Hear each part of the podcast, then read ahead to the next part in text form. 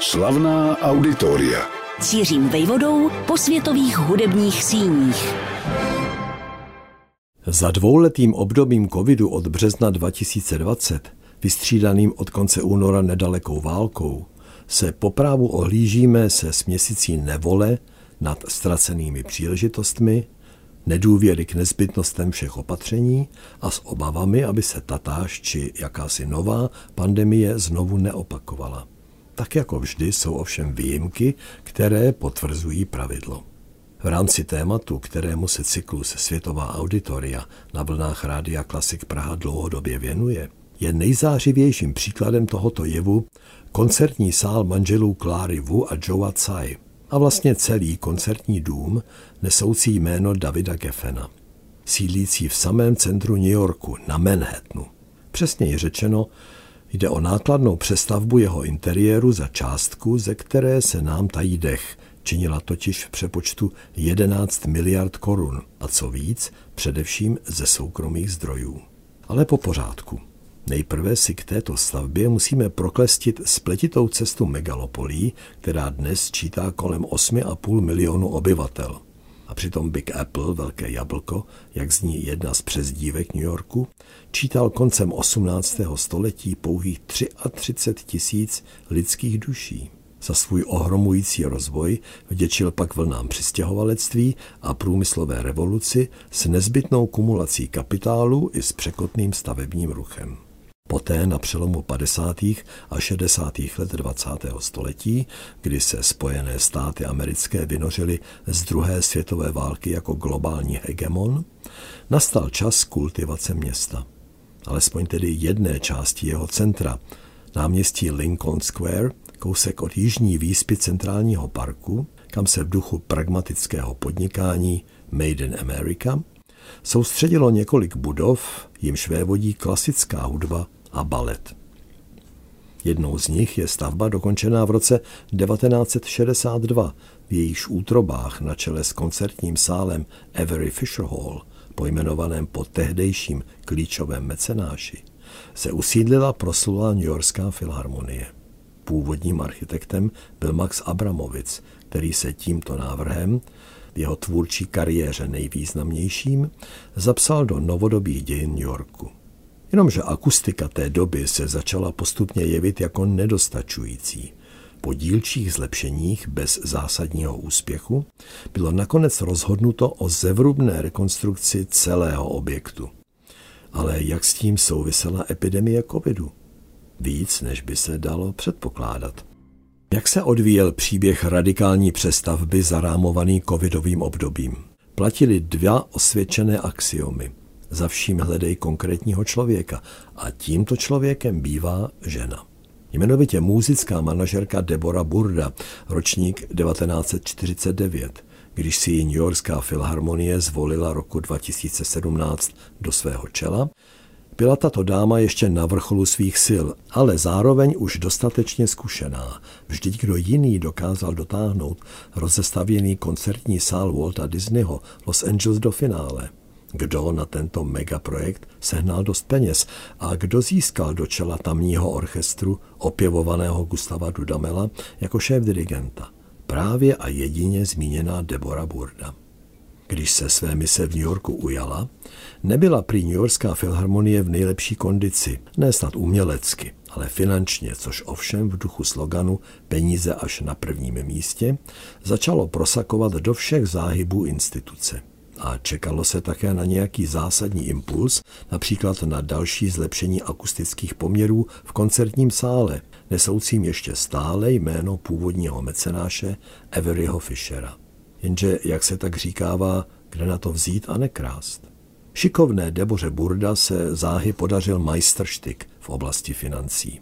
Dokázala se na vstupním daru, na inspirující investici, dohodnout se zajímavou manželskou dvojicí, pocházející z tchajvanské Tajpeje, ale dlouhodobě usazené v Americe a v Kanadě.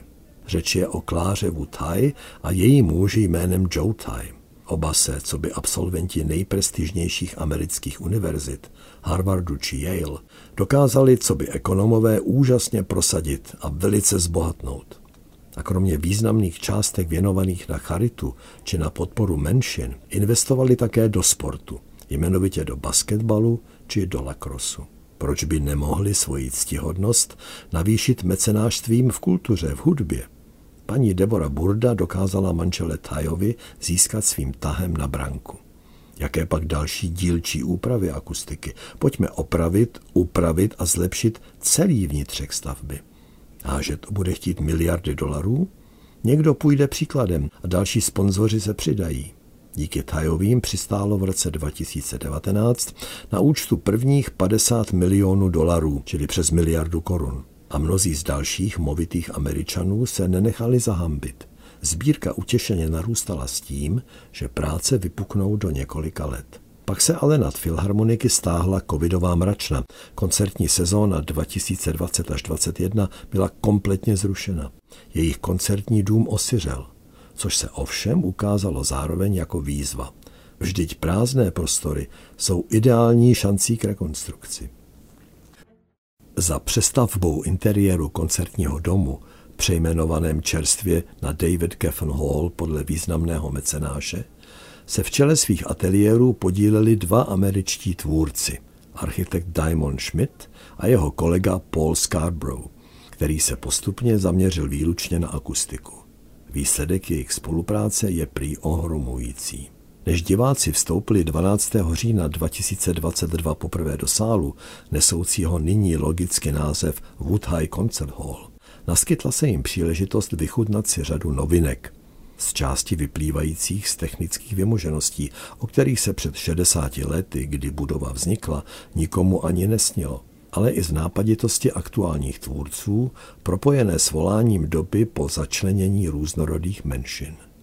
Ostatně už samotný proces přestavby bral zřetel na tento aspekt, v Americe toho času tak naléhavý. Nejenže se, zase jsme u covidu, v těžké době dostalo vítané příležitosti šesti tisícům lidí mnoha profesí, kteří by se jinak možná ocitli dočasně na dlažbě. Důraz se přitom kladl na příležitosti pro dělníky z opomíjených vrstev společnosti či na firmy vlastněné či vedené ženami. Ale zpět do samotné budovy. Užívat si ji může i ten, kdo do ní vlastně vůbec nevkročí.